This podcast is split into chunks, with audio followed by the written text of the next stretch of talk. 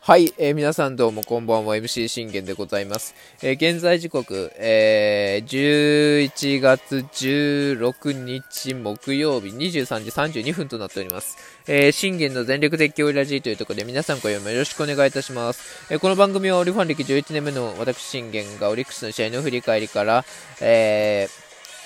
ー、吉信 FA 最新状況えー、大谷 FA 最新状況、えー、そして、えー、ストーブリーグ等状況、最新情報が、出次第というところでございまして、えー、そして、まあ、メジャーの状況もね、えー、合わせて、まあ、その他気になるチーム状況、もろもろなど、12分間で僕の思いの丈を語っていくラジオ番組となっております。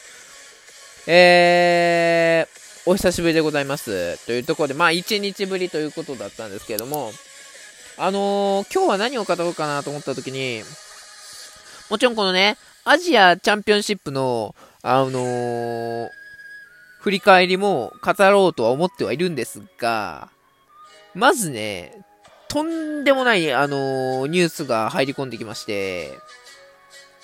とうとうメジャーでは、えー、発表されました。まあ、あの、日本ではね、沢村賞が発表されましてね、あの、吉信が、あ選出されましたけども、これで3年連続の選出というところで、それでね、えー、まあ来年からメジャーへ挑戦というところで、まあ今ね、ヤンキースか、ドジャースかというところで、まあございますけども、ね、まあ千賀滉大が、あのー、意地でも吉信を取ってくれと、あのー球団に直談判したそうらしいですね。本当にね。はい、というところでね。で、アメリカでもね、まあ、メジャーでも、あの、サイ・ヤング賞発表されております。まあ、これもね、あの、正直ね、あの、僕思うんですよ。ね、日本では、沢村賞で1人じゃないですか。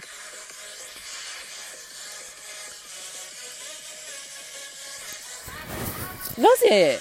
アメリカは2人発表できるんだと。だって、そうなると世界最高の投手が2人もいるってことになりますからね。うん。だったらじゃあ、あのー、ね、日本でも沢村賞2人あげてやるよって思いますけどね。自分も。セリーグとパリーグで分けたらいいじゃないですか。ね、パリーグだったらもう吉野で、ああまあってなるでしょうけど、ね、セリーグは、まあ、今年は東勝樹か、うーん、あ、あまあ、東でしょうね。まあ、東勝樹にね、あげりゃよかった、あげりゃっていうね、ことができるじゃないですか。まあ、これも難しいんですけどね。はい。っていうところで、まあまあ、そんなところはどうでもよくてね、そのサイ・ヤング賞、えー、発表されまして、去年が、えー、バーランダーが、えー、見事復活で、えー、サイ・ヤング賞を取ったというところだったんですよね。えー、ナリーグはですね、パリーグの、あナリーグじゃねえ、ごめん、パリーグじゃねえわ。ナリーグは、えー、パドレスから、えー、ブレイク・スネルが、えー、選出されまして、でも今日語っていくのは、やはりこの男です。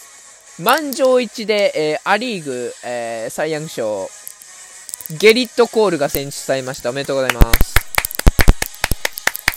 まあね、彼もあのー、ね、いつかは、いつかはというか、引退までに、この全盛期中にね、バウアー同様日本で、えー、見たい化け物の一人ですから、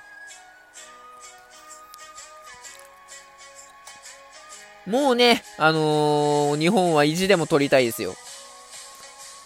もうなんなら今すぐね、オリックス来てくれねえかなっていうところですよね。うん。っていうところでね。見事、えー、ゲリット・コールが、初選出かな？今まであんのかなと思いましたけど、まさかの、えー、サイ・ヤング賞初というところでございました。それじゃあね、ちょっとあのー、見ていきましょうか。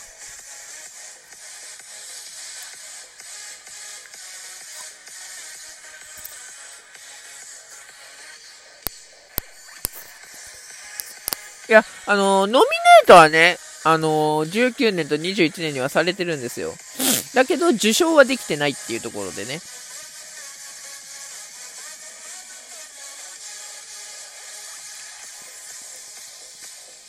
それでは行きましょう。えー、コールは今季33試合に登板し、209イニングで15勝4敗、防御率2.63の好成績。え総合指標、えー、ウォーでは7.4と、えー、今季の MLB 最高の数値を叩き出し、初の栄誉獲得となった。得票数で見ると、コールは30人からの投票のうち全てで1位票を獲得。前回1年の受賞となった。ちなみにア・リーグではさっきもジャスティン・バーランダーが満票で受賞しており、2年連続となった。これほどまでに高く評価されたコールだが、今季キャリア最高の投球を見せたかというとそうではない。まあ、それは事実ですからね。実際に言うとね。でも全然こう、ね、本来の、こう、ね、コール本来の投球もね、今シーズンも全然見せれてたのは間違いないと、って思うのでね、僕は。2019年にはほとんど全ての面で根拠を回る投球を見せているし、奪三振率では、えアストロズ時代の2018年以降では初めて10を下回ってしまった。33歳という年齢を考えてもむしろやや下回、下り坂に入ってしまっている印象すらある。これまでのキャリアでコールがサイ・ヤング賞を獲得できなかったのは、えー、投球内容が悪かったわけではなく、単に巡り合わせが悪かっただけということべきなのだろう。逆に言えば、えー、コールほどの投手がサイ・ヤング賞を受賞できないままキャリアを終えるような事態にならなかったのは、えー、不平というべきかもしれないというところでございます。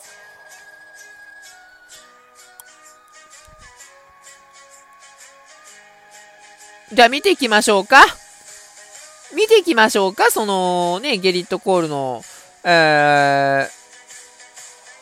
ー、今までのシーズンを。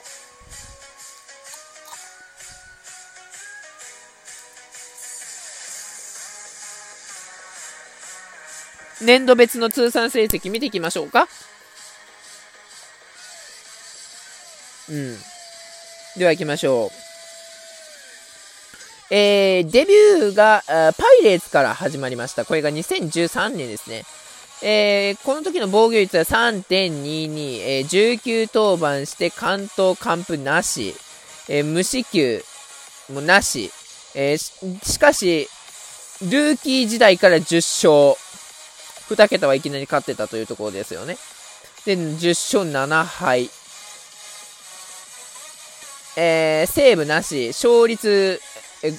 5割8分8厘、投球回が117.1、えー、被安打は109、非本塁打7、奪三振100、奪三振率7.67、四死球28、20、あまあ、これを見たときに、まあ、明らかにちょっと失点数が43でちょっと多いなっていう感じはしたんですけど、まあ、でも、それでも2桁ね、ルーキー時代で勝てるわけですから、っていうところですよね。で、えー、一番勝ったのは、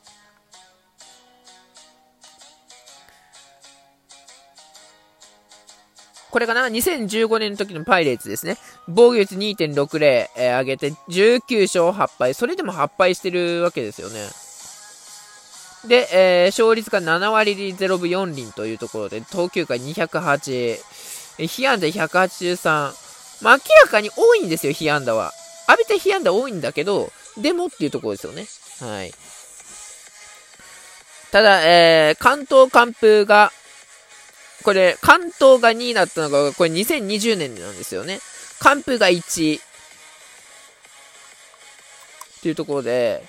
で、通算成績でもこれは関東が8、完封が5してるんですよね。防御率は見ても、あのー、いいんですよね、2.63なんで。でも本人的には、っていうとこなんですよね。な、なんか、なんで、だって、15勝4敗でしょ？逆にこの15勝4敗っていうこの好成績で、上げたか、好成績はね、本来のゲリットコールを見せたかと言われればそうでもないとね、こう、問われるわけですよ。それは、ね、どうだって話になるじゃないですか。だって見てくださいよ。15勝4敗して、関東完封も2位上げてるんですよ。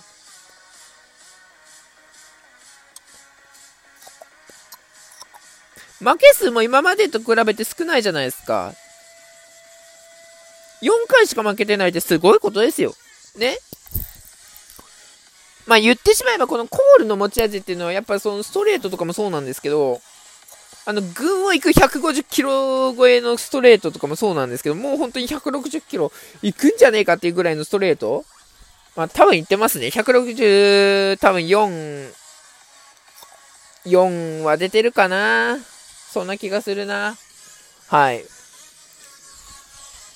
でもこうやってね、長年ね、あのーずっとね、ルーキー時代からあの2桁で勝ってっていうところで、まあ、キャリアハイはね、キャリアハイでもこう、勝てたっていう、勝ててきたということに関しては、やっぱりね、あの、天才だったわけですから、ね、これがね、日本に来てほしいなと僕は思うんですよ。だって、まあ、バーランダは無理でしょうから、このゲリットコールでもね、もうゲリットコールが、これオリックスが取ることができれば、もうこれあのー、申し訳ないですけど、僕、もうバンバン在案件ですよ、正直。